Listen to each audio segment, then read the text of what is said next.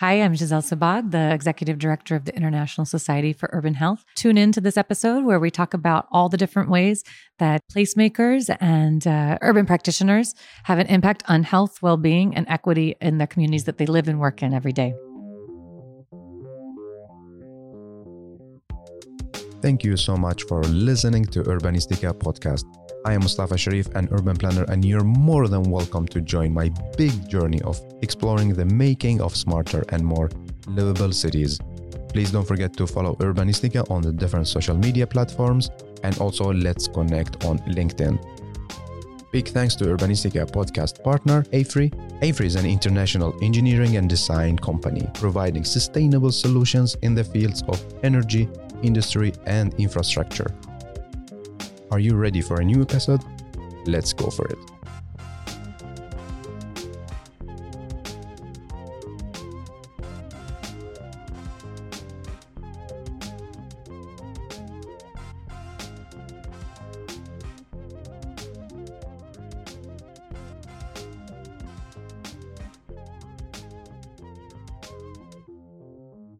Today we have a new story from Pontevedra and we have an amazing storyteller. I have the pleasure to welcome you, Giselle, to Urbanistica podcast. Hey, and welcome.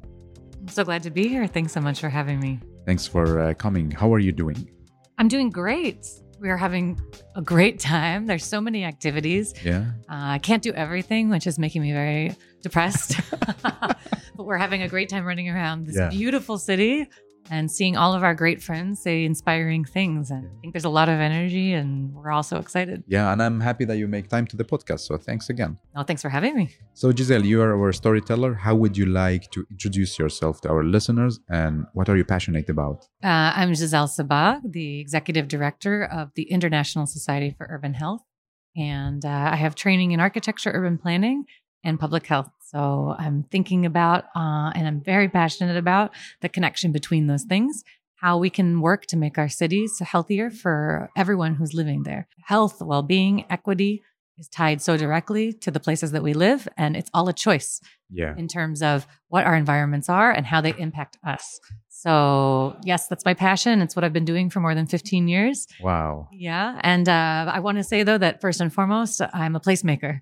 So Oh, I'm here cool. with my family, Yeah. and uh, it's been so amazing to talk to everyone and to think about the ways that placemaking also work to improve health and well-being and equity in the communities that we're all living and working in around the world. And Giselle, when you say like health, which aspect of health or how, what do you mean by health? Because It's, it's a big word. Yeah, all the aspects of health. So I'm thinking about physical health, uh, social health, uh, and all the ways that our environments impact our health. So that's thinking about things like air quality, green space, um, transportation, and physical activity, how we can incorporate active transportation into our everyday lives, what kinds of food we have access to, if it's healthy or affordable, what kinds of housing do we live in?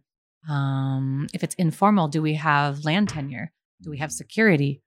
Um, do we have water, sanitation, and hygiene? Um, you know, it is all these aspects. All. I like the physical one I know about, but Yeah. you you told like the social health. Yeah. So what is it about? there's a few different aspects of social health that I that I, I usually talk about. So one is what we in the public health world we call the social determinants of health. The funny thing about that phrase is that it means both physical and social elements. So that's Okay. talking about the ways that our neighborhoods shape our uh, our everyday life and our experiences. So social determinants of health include both physical and social elements. Mm. So that's, for example, um, where we're born is the number one uh, indicator of how long we're going to live. So if we, you're born, maybe I don't know. And, and in Baghdad. so you were born in Baghdad, Yeah. in a neighborhood, and I could have been born also in Baghdad, but maybe I was born one kilometer away or you know 500 meters away. But my neighborhood environment might be different. I Mm. might have different access to green space. I might have different access to schools. The schools might be different. There might be violence when I walk out the door, but maybe for you, you don't have that. Mm. Um, the air quality might be different. For example, my I might be breathing unhealthy air every day, and Yeah. you might be breathing healthier air just right next door. True. So all of those things actually are the social determinants of health. On the other hand, we have physical and social health. Mm. So physical is things like do we get enough physical activity or are we inactive, for example? And social might be things like do we have social cohesion? So, or are there opportunities for me, or am I interacting with other people in my neighborhood and in my community? Mm. That actually makes such a huge impact on our health and well being and on our overall life expectancy. And and how do you work with this? Like more, uh, if, can you give us like a project or an example of how do you work with this? Like as a more action. Mm, yeah. Um, well, I have a couple, uh, you know, examples. In my former role, I was actually advising mayors around the world. So I was working with many cities to help them achieve um, their goals uh, in in you know different cities on different topics. And so what I would do is I would always weave in this health aspect to the work I was doing. So it was all the aspects that are influenced by urban planning and that urban planning can impact. Um, and uh, one example was I was working for the Parks and Recreation Department for City of Atlanta, and they were creating a new master plan for the city. And so I said, well, you know, it's not just about uh, the different places that people can um, can play sports or um, interact together. It's also about the health opportunities that they have and how equitable it is within the same city. Mm. So we had neighborhoods that had zero places to actually play or to be outside Yeah. or green space access, and then we had others that had many. So how do we actually? Um, we created what we did is we created a map to look at and understand what are all the different ways that um, that people have different access or different opportunities to Mm. be healthy Yeah. through parks. And then we were able to pinpoint the areas that were the biggest um, challenges and that really were more inequitable so that we could focus our efforts on those areas. Um, and then it, now at the International Society for Urban Health, we have several, several different programs that were um, that were running. One that we just concluded was a big program around the world on healthy cities for adolescents. We were working with um, adolescents in many different cities in five different countries in different ways to improve their health and well-being.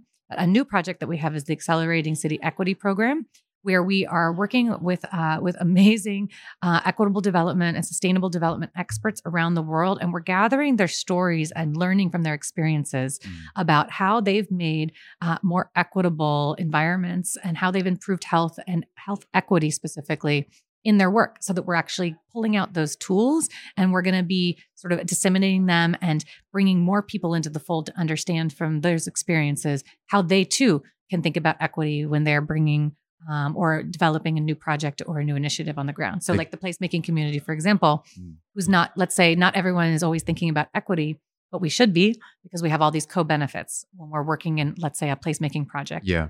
So so like many we have listeners from 132 countries, Mm. and many of us work with uh, urban design, urban planning, placemaking. Yeah. So what is your advice to us? What what like the key element that we should think about when we work in the projects? Yeah, that's a really good question and it's an important one. So I'm glad that you asked it. Um, I, what I would like to say is that there's a lot of co-benefits Mm. to thinking about health in your work. So wh- what I would like everyone to ask themselves in their next project or initiative is how is the decision that I'm making impacting the health of the residents that that are that are living in the community, right? Um, it was one thing I want to say is that actually the, the people who have the biggest impact on health in cities uh, or any any uh, any environment or any community are non-health actors. So they're urban planners, urban designers, placemakers, the city governments, um, sustainability departments, transportation departments, but they're never people who are trained or thinking about health, right? Yeah. Right. And so it's important, I would say, to consider what are the health impacts of the work that you're doing? Because every single decision that somebody makes that changes our environment, whether our physical environment or our social environment, it's impact, impacting our health in some way. So for me, I try to think about how do you make health the easy, cho- the healthy choice, the easy choice? How can you promote and support health in everyday life through design? Mm. So you, the, Mustafa, you know, the next project that you take on, Yeah. uh, would you consider how am I going to impact health of the residents with this decision? If Mm. I if I add a bike lane, for example, who's the bike lane for? Mm. Can parents with strollers can they use the bike lane? Um, can kids easily get to school? Does it connect to schools? Does it connect to the kindergarten? Does it connect to the park? Um, if you're redesigning a public space like a, a park, for example, does it have ample um, shade for people, um, you know, to be out of the sun? Mm. Um, are there benches for older people to sit? Are there benches near the playgrounds for Mm. people to safely watch their kids? So, just considering the different health impacts of your work, I think is the most important thing I can ask. And I think like what you mentioned now is like super basic. It's not like a rocket science. It's all super basic, but Yeah, what I find is like- a lot of people aren't thinking about it. yeah because like when you say health and we I, I thought like okay we should really be super expert and uh, doctors and you know like healthcare uh, expert and to work with these elements but what, what you mentioned like super super basic and standard no, it's really obvious. You don't have to be, you don't have to have a special expertise. But the thing is that every decision that an urban planner, um, an urban designer, or a placemaker, or anyone else who's making decisions about the city, every single design decision comes with some impact on health, right? yeah So, in fact, you're already having an impact on health. All you have to do is think about, you know, where what exactly am I going to be doing in Mm. terms of impacting the people who are living in this community? yeah And can I actually improve health or improve equity Mm. in some way by making a different design decision? yeah and as a urban practitioners now i say urban practitioners like i mean Correct. placemakers and everybody works with, Yeah, with it All urban practitioners, Exactly. exactly. what should we stop do like when we do we we do different we usually talk about okay we, let's start do this do this and we sh- we have to do this what should we stop doing It's a very good question. I mean, I would say there's a lot of things, and it sort of depends. I think with this community, um, from your point of view Yeah, I mean, with this community of placemakers, I think what we all agree on, which is a really important point, is that the community is the expert and they should lead the process. They should be a part of the process Mm. and they should have buy in so that they can continue um, the work that's been done in an ongoing way. So I Yeah. think that's really important. What I, I- what I wish we would stop doing is sort of going in and trying to, uh, you know, often we think we're helping. I sort of hate this word help, you know, Yeah, because it's, like, like no it implies some power dynamic, that's true right? that's true I, I totally agree with you yeah yeah, I'm not helping anyone. I'm, you know, partnering, I don't know, supporting, working together with, you know, and hand in hand with communities. But sometimes we think that we're helping and we go in with an outside perspective, right? yeah And we we impose some strategy that we think, you know, maybe we read it in our books or like okay, everybody beats up on transportation engineers. So I don't mean to add, but like, you know, oftentimes they have in the books that they're supposed to be designing for the most cars at the highest speed possible, right? I mean, they have a certain amount of people they're supposed to flow through, but they're completely forgetting about everybody mm-hmm. else and what the impacts of that are.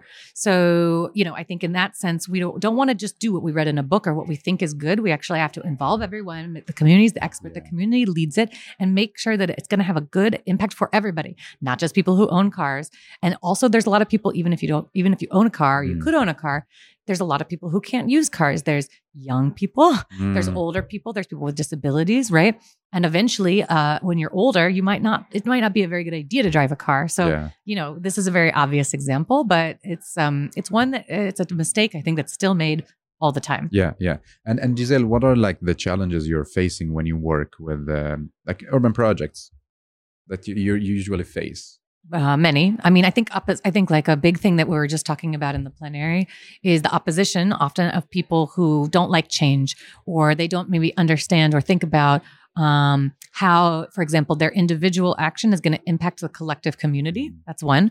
Um, you know, especially people who want to park their cars. I, I honestly, the biggest problem, and we were just talking about it, so I think many people here agree that so many times the biggest problem is um, people who don't want you to take away their parking space. yeah But the thing is that the streets they're for everybody. They're not just for the people with cars and they're not just for the Mm. people who park there, right? So if we want to actually utilize the spaces that we have and again, many people here, I know they know this, um, but uh, so much space is actually given to streets in every city.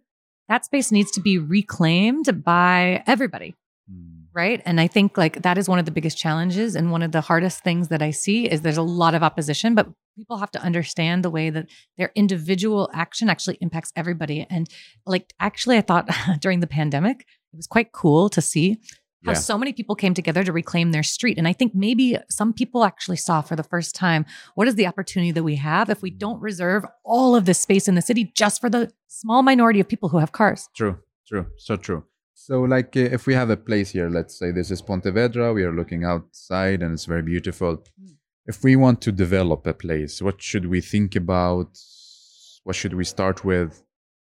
Like, let's say there's taking a the square. example here Yeah, square. Yeah.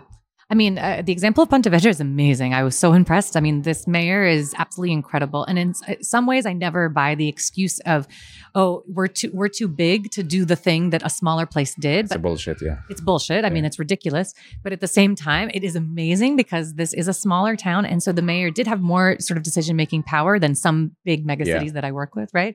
And he was able to completely transform the city. Okay, it took thirty five years or But still, however long, but still he had a vision and he did it Yeah. so i really think think like if we can look at examples like this, the benefits that that they had, and I think the benefits are so clear and speak for themselves, right? I mean, there were kids that were dying of preventable car accidents before, and it is preventable, and it's a decision to let kids die. Mm. I mean, in the United States, not all the cities, but almost all of the cities and places, we have a huge problem still. This is crazy. This is a decision to let Exactly. kids die, to let people die in cars because we don't want to design an alternative that's that right that's safer um, for people. This mayor didn't do that. This mayor said, we're not going to stand for that. We're going to totally transform the city. Mm. And look at the impacts that they've had. They haven't had a death by car, you know, since they transformed the city center into a pedestrian center.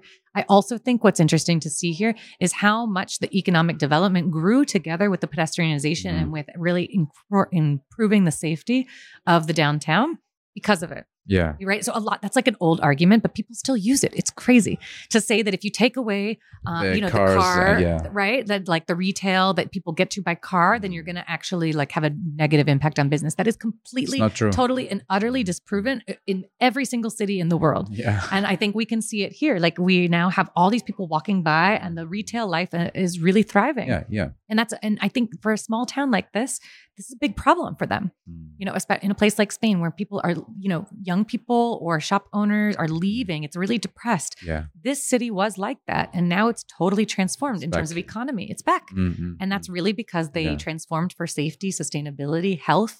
Uh, and so it has all these co benefits. Yeah. So, what is your takeaway message to Pontevedra uh, when they going like continue their journey in developing the city? Like from health perspective, what should they think about or or pay attention to? Yeah, I think there's still, I mean, there's ongoing questions, right? They've made this huge transformation. It's like a city never stops. Like city developments. Exactly. yeah. I know they have some challenges with some of the, you know, some Yeah, things yeah, are still a challenge, right? I, I just think like look at the progress that you've made and what the impacts are. And uh, again, I, they don't have any car accidents. They've improved the air quality. Um, that you know, what are the what are the ways that improving air quality improve life for people living here? It improves kids' learning ability. It improves mental health. Mental health is a huge crisis for young people, Mm. everybody, but especially young people around the world, especially after the pandemic. Mm. You know, look at all the progress that they've made and all the co benefits. Keep going. It pays off. You know, um, it's hard, yes, but the trade offs are completely worth it. And I think we can see that. If we look at the before and after here in Pontevedra, we're seeing so much impact Yeah. already. So I think the idea is to stick, stay true Mhm. to the course and to get through the challenges and the disagreements, because in the end, if everyone can collectively come together for the betterment of the entire city, then you know there's a huge payoff to be had Yeah, and in yeah. the health and well-being is so much better of, of residents now True. So, uh, how how was your uh, day in Pontevedra? Like, what did you do? Oh man, uh, we we ran around to many many things. So um, there were workshops, and there was a cool stretching workshop in the morning. Yeah. Um, there were the tours of the city, which are amazing. Um, there's the plenaries and the workshops. There was uh, like these cafecito workshops. Honestly, too many things that we we couldn't do all of it. it's always like this, and uh, was like this. Interesting conferences. Like so many options. Oh, but this is unique. I mean, this is amazing because Yeah. you know, I love everyone who's presenting and they're presenting such incredible work Yeah. all over the world. But the city itself, just exploring the city, honestly, it's hard to even go to all the events because I just want to explore. Yeah, you have a city, then you have a program. Yeah, exactly. so I'm trying to do a little bit of both, Yeah. but it's hard. Uh, did you had a session? Yes. So How was I- your session? it was great. So we just had a um, one of the plenaries was called On Togetherness, an absolutely amazing panel um, led by Cecilia Vaca Jones and three other incredible women. And we talked about all these different ways that we can work together to improve our public spaces and our communities. Yeah. So now we're on the end of uh, this episode, and it's about you giving takeaway messages. So the first one is like a takeaway message to Pontevedra. So look at what you've done and how far you've come and what impacts you've had. And now three takeaway messages to our placemaking community. um, you have the power to improve health and well-being and equity through the through the work that you do so it is worth it consider health consider equity in all that you do and uh, continue to uh, you know the key messages and the key strategies in placemaking are the ways that you can get there. So the community is the expert. They lead the way. You know you're working together hand in hand. You're not helping anyone. Um, you are partnering together with everyone to improve public spaces for everyone. And the last question is going to be you asking it to us. It's your turn to ask questions. So, what is your question to me and to the listeners? Well, I, want to know what you and all of our listeners, Yeah. how are they going to actually uh, in, think about and improve health? How can you, for example, improve health and equity in your community through the placemaking work that you're doing? Giselle, thank you so much. I, I really learned a lot. We talked like 90 minutes and I learned so much. So, thank you again for giving your time to the podcast. Thank you so much for having me.